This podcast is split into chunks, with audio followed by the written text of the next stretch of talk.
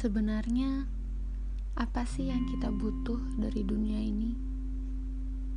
Apa sih yang kita nanti-nantikan di dunia ini? Apa sih yang kita harapkan di dunia ini? Karena pada dasarnya, hal dunia sebenarnya kata apa dan mengapa itu kurang penting. Karena pada akhirnya yang terpenting adalah apa yang Tuhan berikan.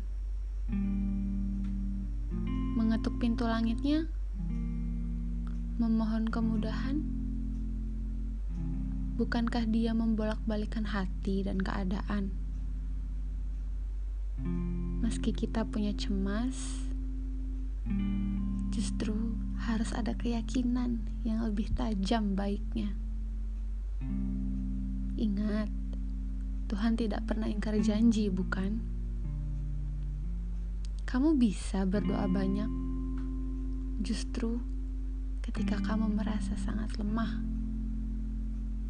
dan di kelemahan kita itulah ada kalanya membuktikan bahwa doa itu jauh lebih kuat dari apa yang bisa kita kerjakan.